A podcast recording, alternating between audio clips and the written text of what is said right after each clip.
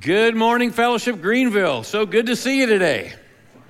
Yeah, yeah. Um, another full auditorium today. So good, so good. Hey, we're picking back up today in our series through 1 Samuel that we're calling Royalty. And uh, this spring, it's a case study in Israel's first king, man named Saul, not to be confused with New Testament Saul, who later became the Apostle Paul.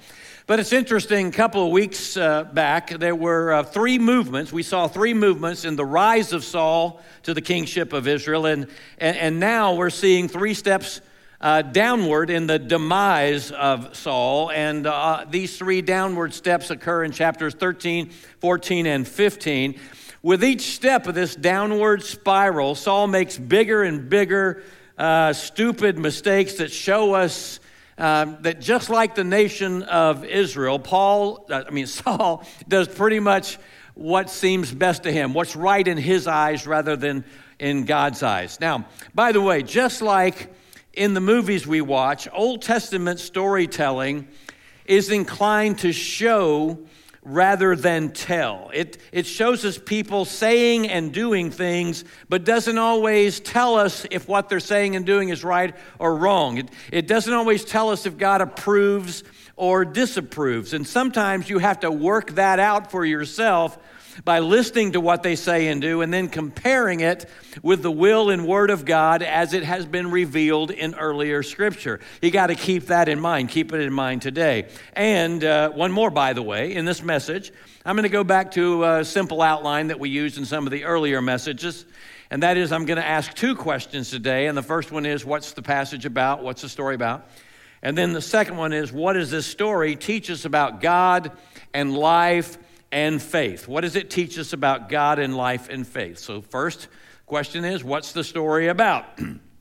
story comes from 1 Samuel chapters 13 and 14. We looked at uh, the first part of the story last week in chapter 13. We're in 14 this week for the second part.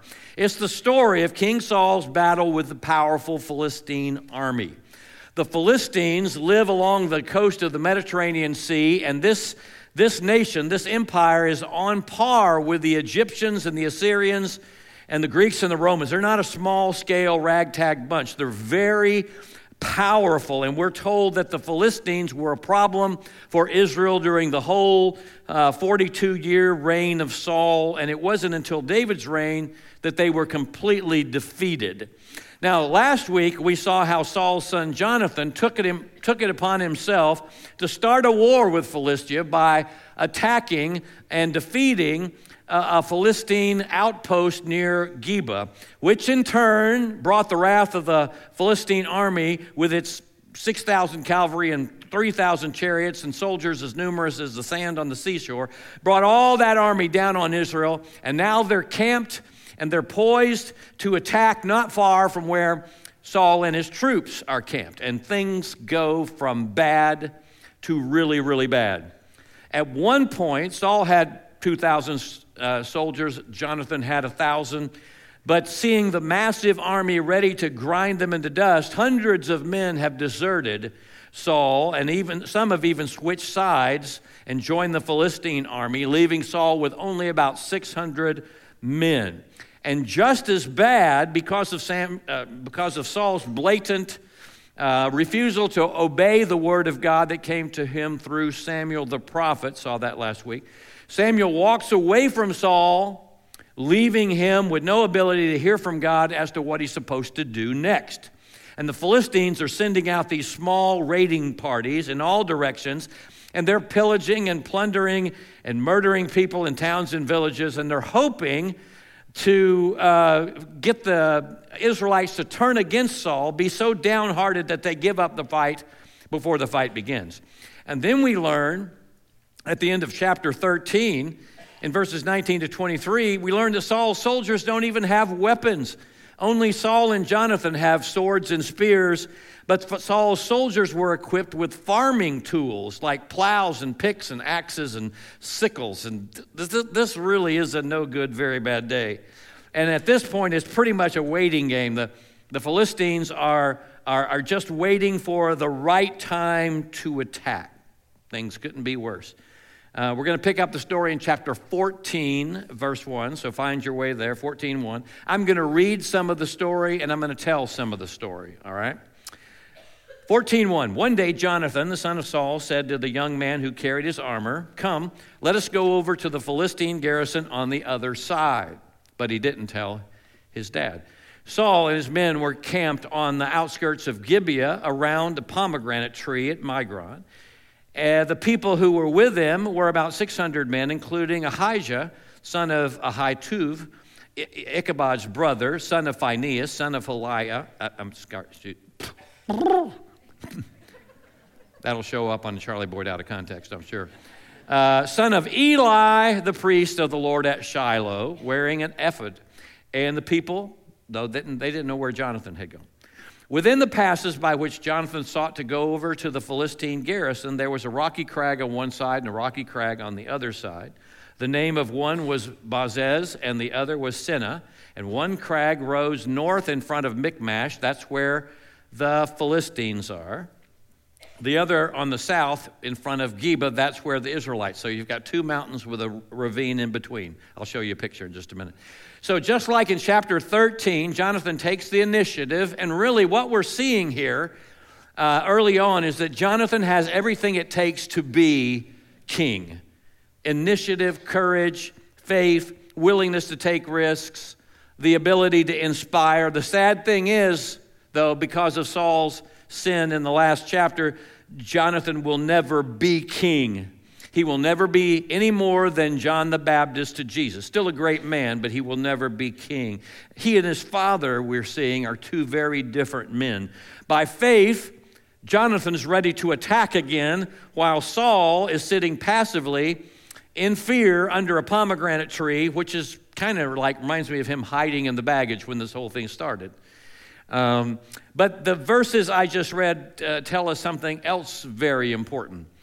Samuel has left Saul, but being the semi religious man that Saul is, he's enlisted the help of Ahijah. And I want you to notice how much detail is given to identify his family line there in verse 2. Because when, in Old Testament scriptures especially, when you see this much detail, it's there for a reason. It's showing us something, it's just not telling us what the connection is.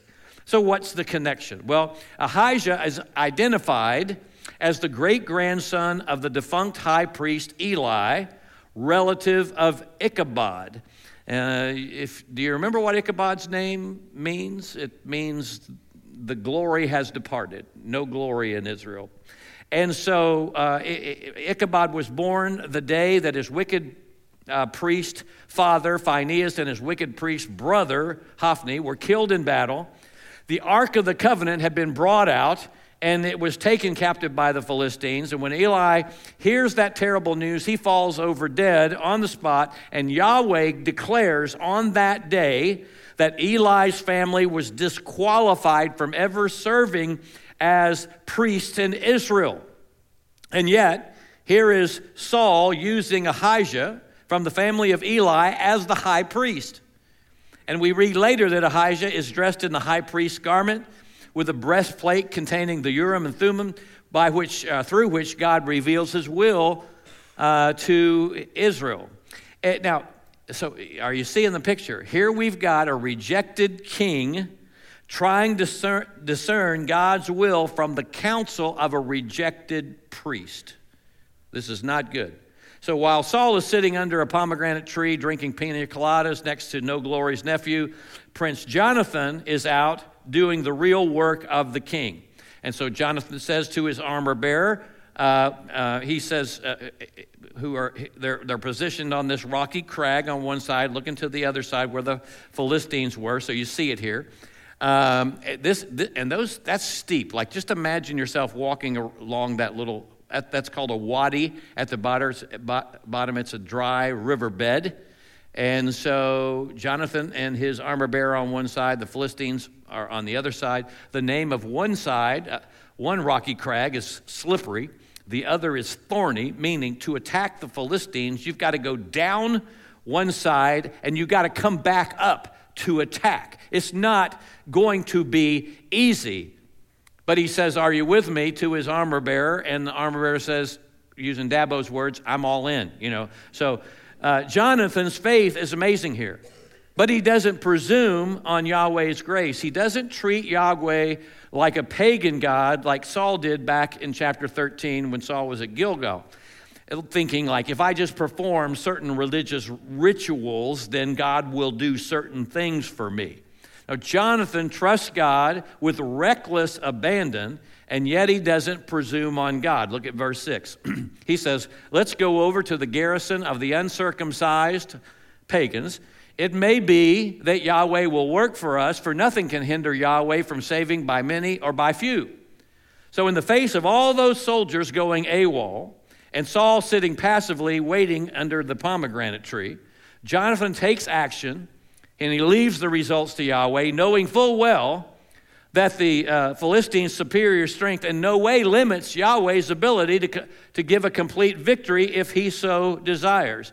And with unselfish faith, he basically says, Who knows uh, how God will decide to deliver his people? Who knows if he'll do it through us? But this is the right thing to do. Let's go see what God does.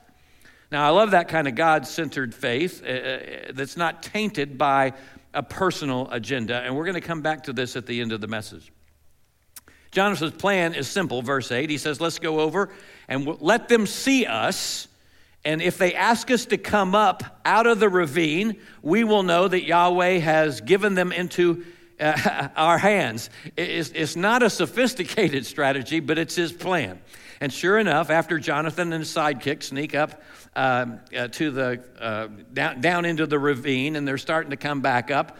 Some Philistine um, uh, up at the top lookouts, you know, spot them, and, and they start to mock them, and they say, "Look, the Hebrews are coming out of their holes in the ground," and they shout for them, "Come on up here, we'll teach you a thing or two.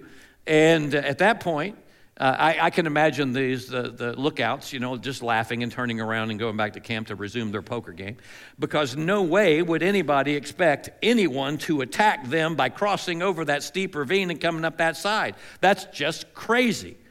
Well, that's all Jonathan needed to hear, and it's interesting. In contrast to Saul's self-centered focus on me at Gilgal, Jonathan says here uh, that Yahweh has given the Philistines not into his hands, but into the hands of Israel. Jonathan had a kingdom per, uh, perspective and passion, not a personal agenda. So they climb down slippery and back up thorny, and they, and they, they, they uh, attack the Philistines. It's a surprise attack, throws them into confusion. They quickly, Jonathan and armor bearer, kill uh, 20 uh, Philistine soldiers, and they take command of the outpost. And the main encampment of the Philistines in Michmash hears about the assault, and all Hades breaks loose at this point. Along with the news of Jonathan's victory, uh, Yahweh sends a great earthquake, and the Philistine army goes into full tilt panic. It's chaos. They're confused. They are scared to death, and they start running for their lives. So Jonathan was right. Yahweh didn't need a nation equipped with swords and spears and chariots and horses to give his people victory. He didn't need a whole army, lots of army. He was right. Nothing can hinder Yahweh by saving by many or few. Now, when the panic broke out in the Philistine camp at Michmash, Saul's watchmen in Geba uh, see the chaos and they report it to Saul.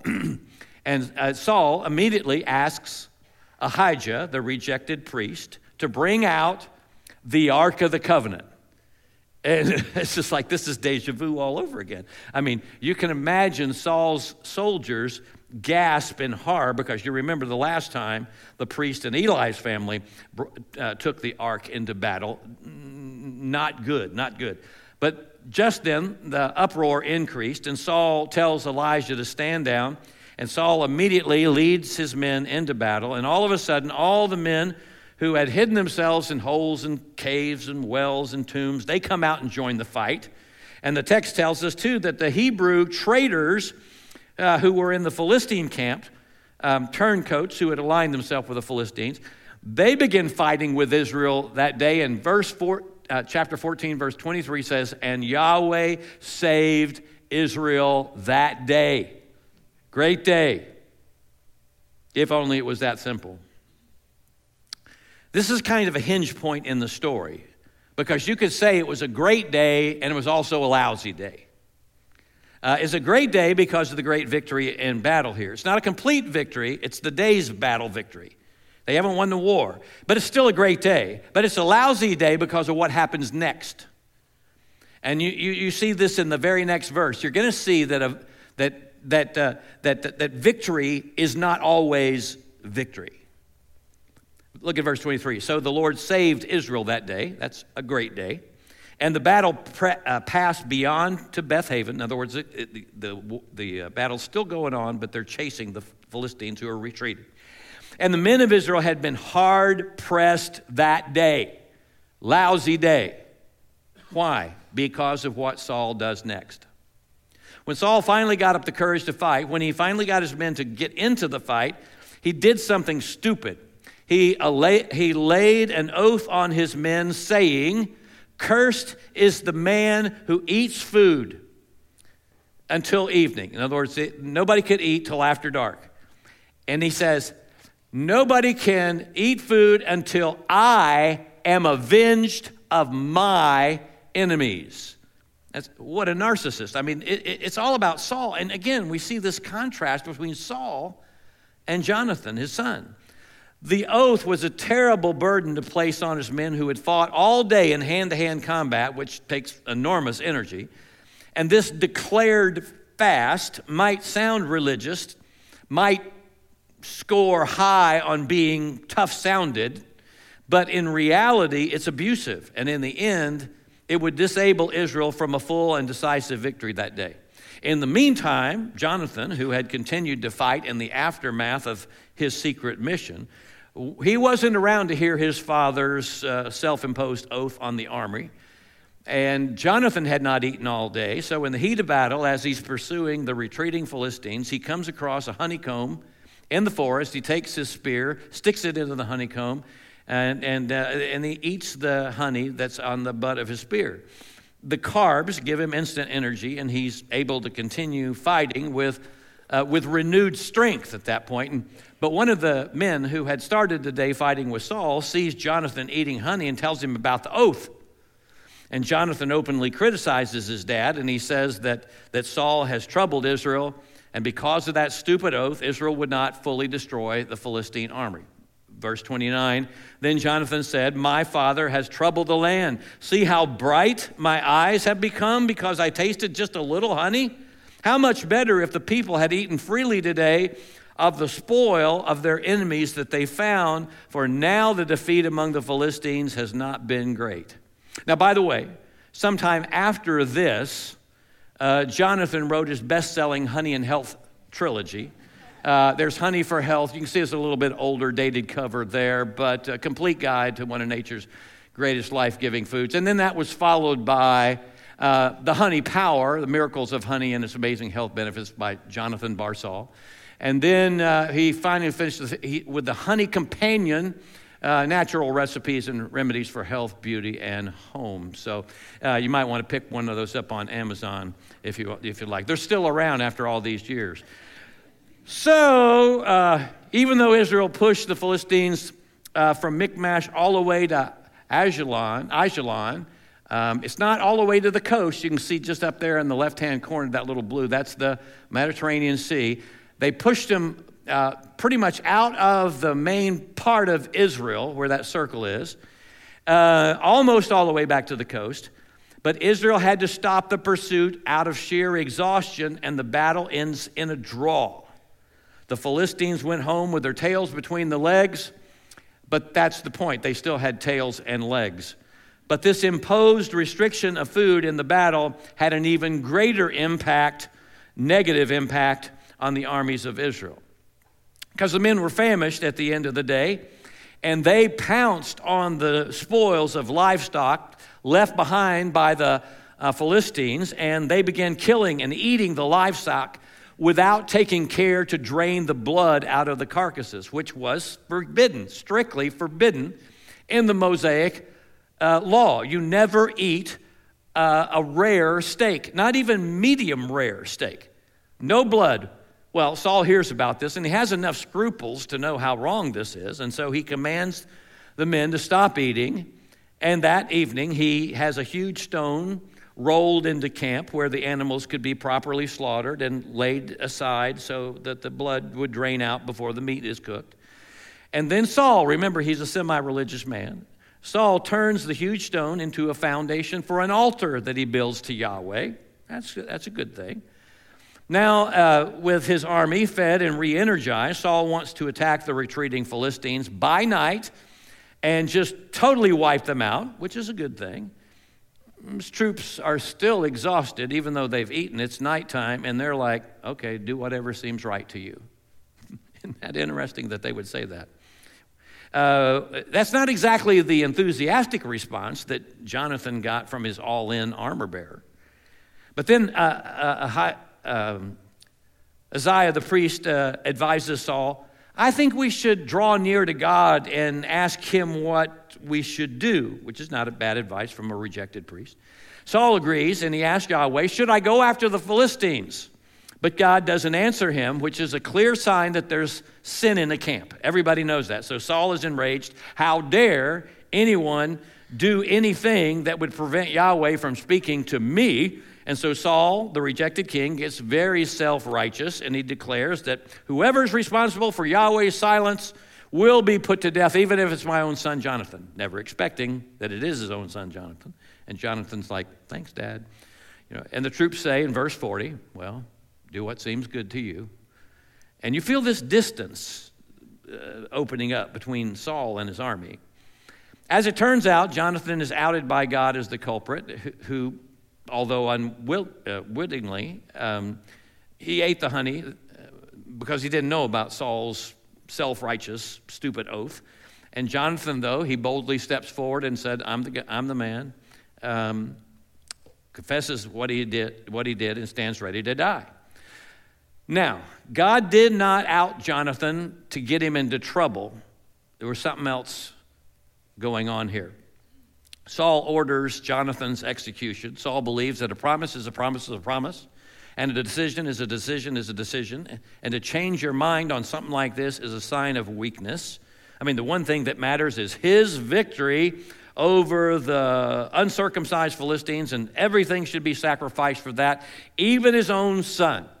But at this point, the men can't take it anymore. And they get in Saul's face and they defy him as king. And they say in verse 45, Shall Jonathan die who has worked this great salvation in Israel? No way. Over our dead bodies. They make their own solemn oath. As the Lord lives, there shall not be one head of, uh, hair of his head fall to the ground, for he has worked with God this day. And so we go on to hear that the people ransomed Jonathan, meaning that they paid some kind of price for breaking a vow to Saul. And then verse 46 says Then Saul went, went up from pursuing the Philistines, and the Philistines went back to their own place. No more fighting after that. The battle ends in a draw. And then look at this.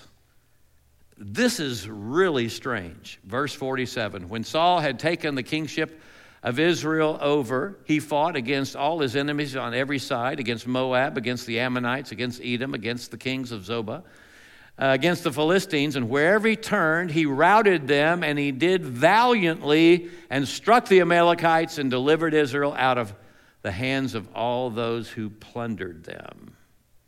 Verse 52 says, And there was hard fighting against the Philistines all the days of Saul. And when Saul saw any strong man or any valiant man, he drafted him into his army. Now, isn't that strange to you that at the end of the story of Saul and the mighty Philistine army, Saul is distanced from his men. His son Jonathan outshines him and is more highly regarded than Saul.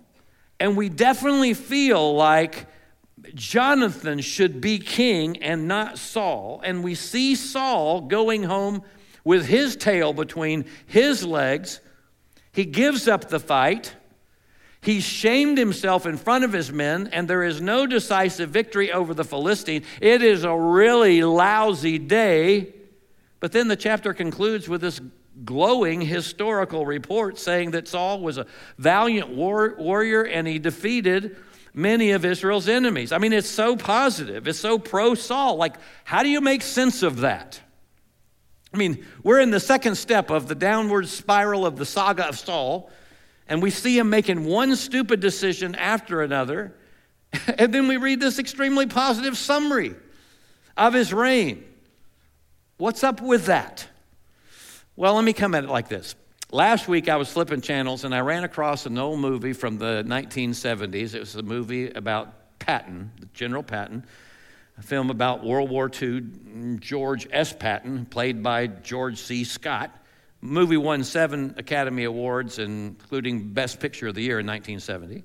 I liked it so much, uh, you know, I was watching in PBS or I don't know where it was, but the guy comes on at the end and says, Hey, there's a made for TV movie in 1986 called The Last Days of Patton. So I looked that up, finally found it on Amazon Prime, and so I watched that. It was also very good.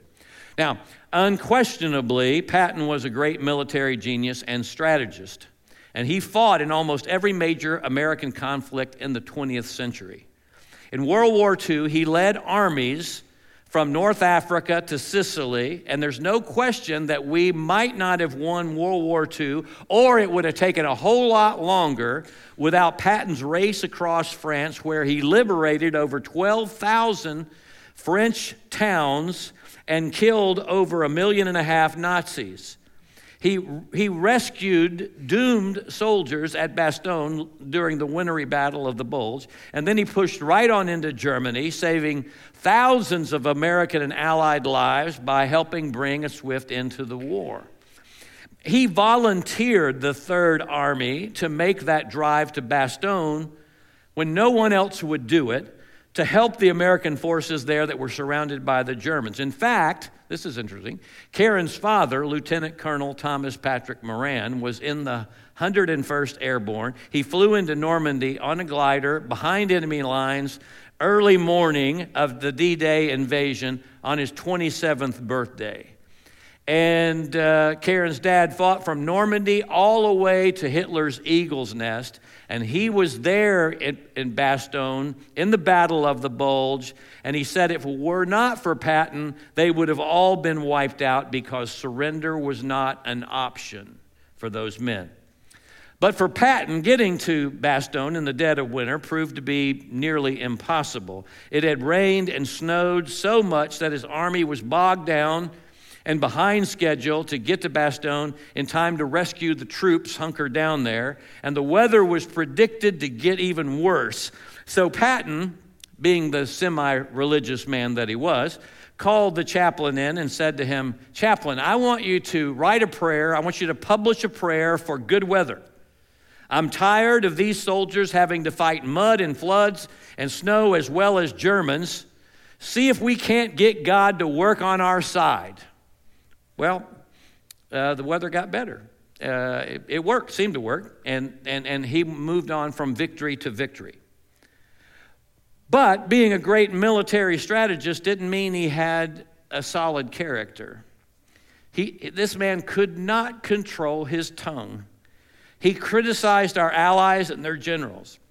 He was constantly saying things he should have never said. He stubbornly refused to obey orders, which got him in trouble with General Eisenhower on several occasions. He was called out many times by the American press, especially when he berated a soldier in front of his men who was having a breakdown, a meltdown from PTSD, which wasn't known as a psychological problem back then. He used so much profanity that they say it still hangs like a cloud over Europe to this day. I mean, he cheated on his wife. She was faithful to him through thick and thin to the last days of his life. By the end of the war, though he maintained his rank, he was moved downward from one command to the next, each step down with less and less influence. Patton was a mix of good and not so good. He was a great man in terms of his contribution to history, but not a great man in terms of his character. You could put it like this as to the judgment of history, he was one of the most successful military generals of all time. Yes, a flawed man, like, as, as we all are, but But the judgment of history focuses on achievements and accomplishments and, and contributions and, success, and successes. Eh, for the most part, that's how General Patton is remembered. But in, and, and in this story, verses 47 and 48, we see how the judgment of history remembers Saul. Here's how Dale Ralph Davis lays it out in his wonderful commentary. If you can only get one commentary on 1 Samuel, get his commentary. It's absolutely wonderful, easy to read, pastoral. It's really good. He says, Davis says, history's judgment is the external human calculation of a person's life and work. It's what folks can observe. By such a standard, Saul made his mark and made it well. Whether he turned east to Moab, southeast to Edom, northeast to Zobah, west of the, uh, to Philistia, he succeeded in war and defeated his enemies and delivered Israel. But David says the judgment of history does not have the decisive verdict. The vital assessment cannot come from the applause of men within history, but only from the God who reigns over history. What matters then is not success, whether political or military, but covenant. And then he says this Yahweh is not looking for winners, he's looking for disciples. Not looking for winners, he's looking for disciples. That's the reason for the negative undertow in chapters 13 and 14. Saul has begun to fail at the point of covenant, in that he did not submit to the covenant of God. And for the Bible, covenant disobedience is, uh, or covenant obedience is, means much more, far more than vocational achievement. So Saul's downward spiral into greater and greater stupidity and disobedience and his military successes are both true. Saul was, looking at the whole picture, a courageous, uh, military, militarily successful king. No reason to deny that, no reason to hide that, but only one assessment really matters, and that is the verdict of the judge of history. Because it's possible to be a historical success and a spiritual failure. So, just like Patton, Saul was a mix of good and not so good. He was a mix of self centered, self promotion, and successful military strategy. He was a mix of rebellion and religion. He was a mix of harsh, abusive rules and passive piety. He was a mix of knowing God's word and obeying it when it was convenient, but ignoring God's word when he wanted to do what seemed right to him. Saying, oh, okay, okay, okay, well, why, why, why would God bless Saul with all these victories when he was such a mess? Well, like I said, not every victory is a victory. When you are passively indifferent toward God or in out and out rebellion against God, but things go well for you, never think that God is blessing you because of you. When you disobey God, never think that whatever good that happens to you means that God doesn't care about your sin and disobedience. No, the good may be for someone else entirely. Saul's victories were not for Saul, Saul's successes were for Israel. Yahweh was keeping his covenant promises to Israel, and Yahweh was winning great battles for his people, and he was doing it through Saul. Not every victory is a victory. Saul teaches us that, and not every tragic life is a tragedy if it is lived in faithful obedience to God in the circumstance He brings into our lives. Jonathan teaches us that. Again, as David says, God is not looking for winners, He's looking for disciples. So, what's the passage about after all that? Well, the story is one more chapter in the downward spiral of the saga of Saul. And as we saw last week, it's showing us how, by being off one or two degrees, we can end up miles away from where God intends us to be. It is showing us that not every victory is a true victory. It's showing us that God isn't looking for winners, He's looking for disciples. And Saul looked like a winner, but Jonathan was the true disciple. Okay, so second question what do we learn about God and life and faith in this story? Well, tucked away back at the beginning of this story is a statement about faith that I have had on my mind for two weeks now. Go back to verse 6. Again, remember the Philistines are on one side of these two jagged mountain ranges, ravine in between. Israel uh, is on the other, and uh, it's for days it's been a waiting game. And Jonathan and his armor bearer sneak out to the uh, to the camp, and they're looking across the ravine at the Philistine camp. And Jonathan says to his young armor bearer, Let's just call him Jake because I'm getting tired of saying armor bearer. So, so John says to Jake, Come, let's go over to the garrison of the uncircumcised pagans. It may be that Yahweh will work for us, for nothing can hinder Yahweh from saving by many or by few. Now, the NAS and the NIV and the NLT translations use the word perhaps here instead of it may be. And of course, they mean the same thing, but I really like the word perhaps, so I'm going to go with that. Let's go over to the garrison of these uncircumcised pagans. Perhaps the Lord will work for us, for nothing can hinder the Lord from saving, whether by many or by few. Let me tell you, there's so much good theology stuffed in that one verse. Theology that if Saul had understood it, it would have been uh, him rather than Jonathan leading the charge that day. And this story teaches us an important lesson about faith, what it is and how it works. And from verse 6, it's what I call the perhaps of faith the perhaps of faith. Now, you remember back in chapter 13, Jonathan took the initiative to knock off the Philistine garrison, which caused all this mess with the Flintstones, I mean, with the Philistines at the beginning. And now he does it again. He takes the initiative, he wants to attack again, so he says, Let's go across to the outpost of the uncircumcised pagans. Perhaps God will work for us. Perhaps God will help us. Perhaps God will give us the victory. And he says, Perhaps. Why? Because in a situation like this, how do you know? Well, how you know is you make yourself available. You put yourself at God's disposal. Faith is, is seeing an opportunity and then you start moving in that direction. But it's not like you know for certain what God is going to do or not do. You don't. You don't always know. Jonathan has received no definitive word from the Lord about this. He doesn't know what Yahweh will do, but in a situation like this, you make yourself available, you put yourself at God's disposal, and you start walking towards the target. And that's the perhaps of faith. Now, of course, the perhaps of faith rests on the conviction of faith. What is that? Well, it's your theology of God, it's knowing who God is and knowing how, how God works. That's what fuels the perhaps of faith. Jonathan knows that God is all powerful, and he has a firm conviction of the omnipotence of God. He knows God is not limited by our resources. He knows that God is not limited by our lack. He knows that God is not limited by our weakness. He's not limited by what seems to be impossible circumstances. He's not limited by what the doctors say is terminal.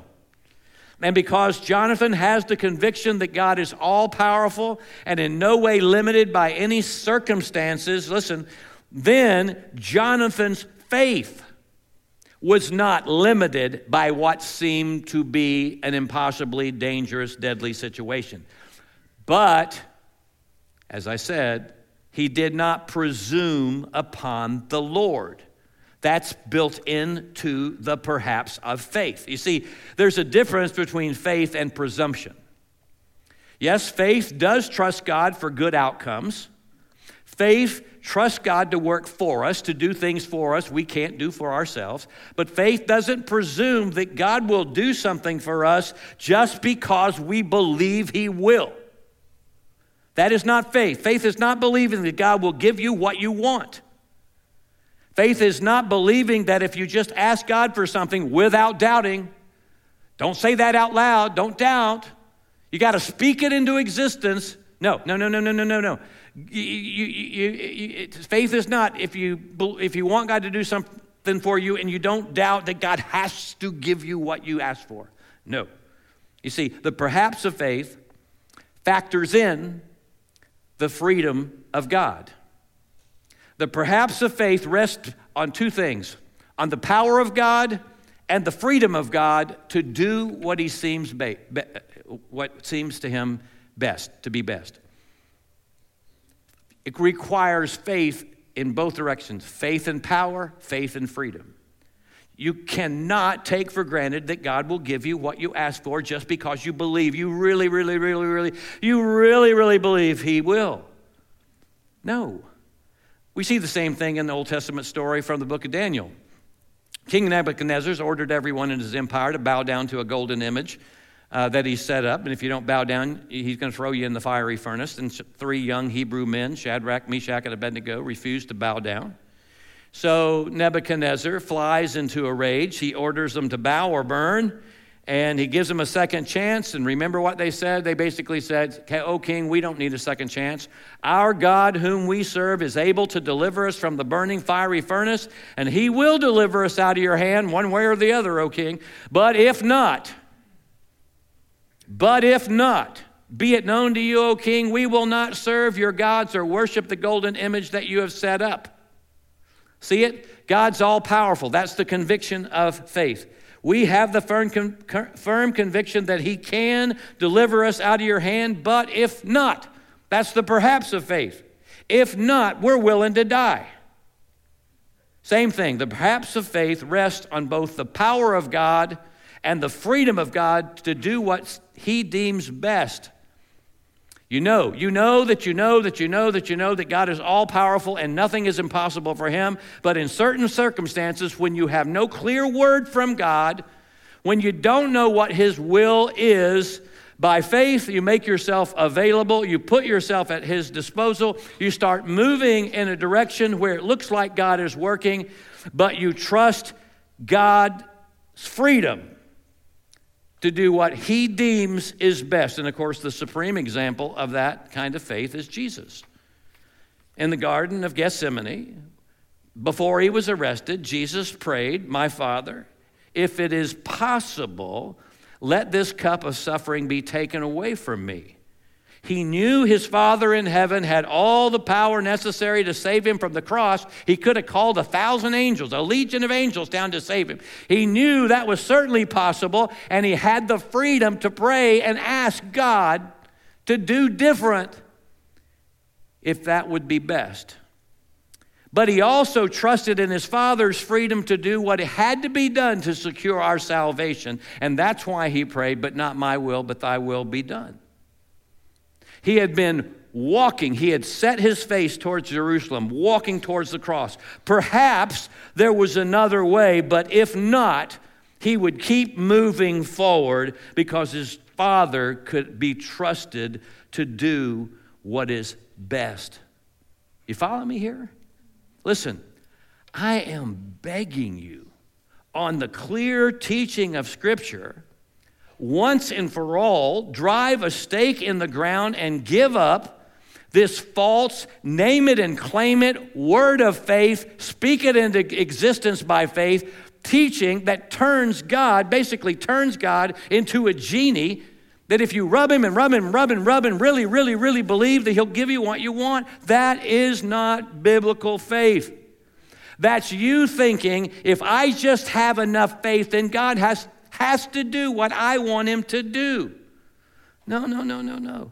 Biblical faith rests on God's power and God's freedom to do what he knows is best.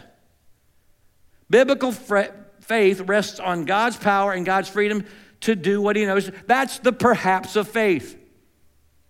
I wonder is there some area in your life where you're praying about something and you're experiencing disappointment and frustration because it's not happening, and you're questioning yourself, like, I, I, I feel like I have the faith. I feel like I have enough faith.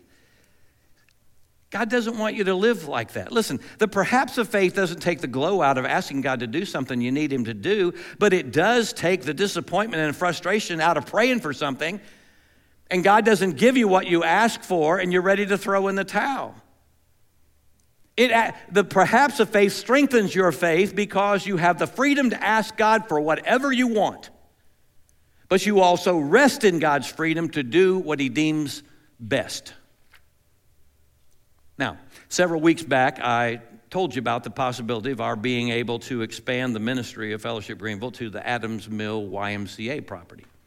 we ask you to pray with us this one question Lord, is this what you want for Fellowship Greenville?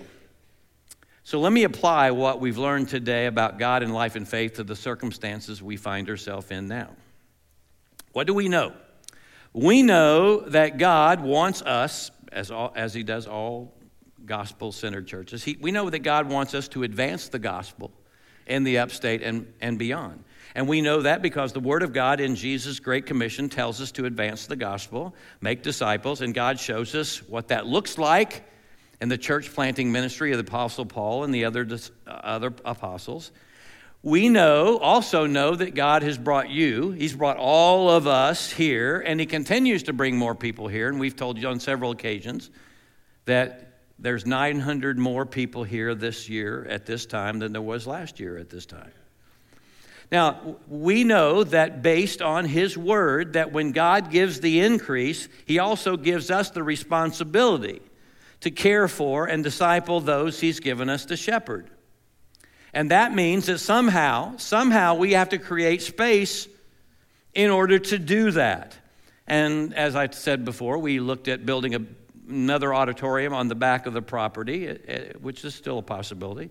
But while we were investigating that possibility, the YMCA property popped up. We weren't looking for it, it came to us. We heard about it. The elders prayed about it. We made ourselves available to the possibility, and we started moving in that direction.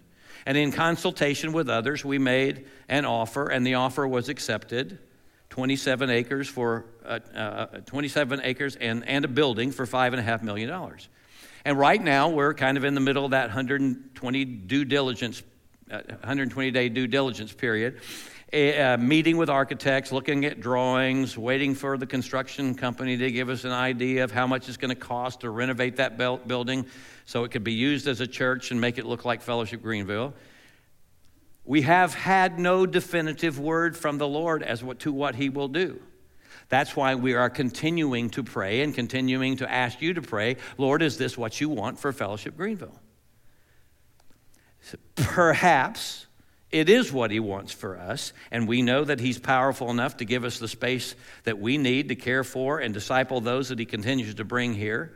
But we have no definitive word as to exactly how He's going to do that.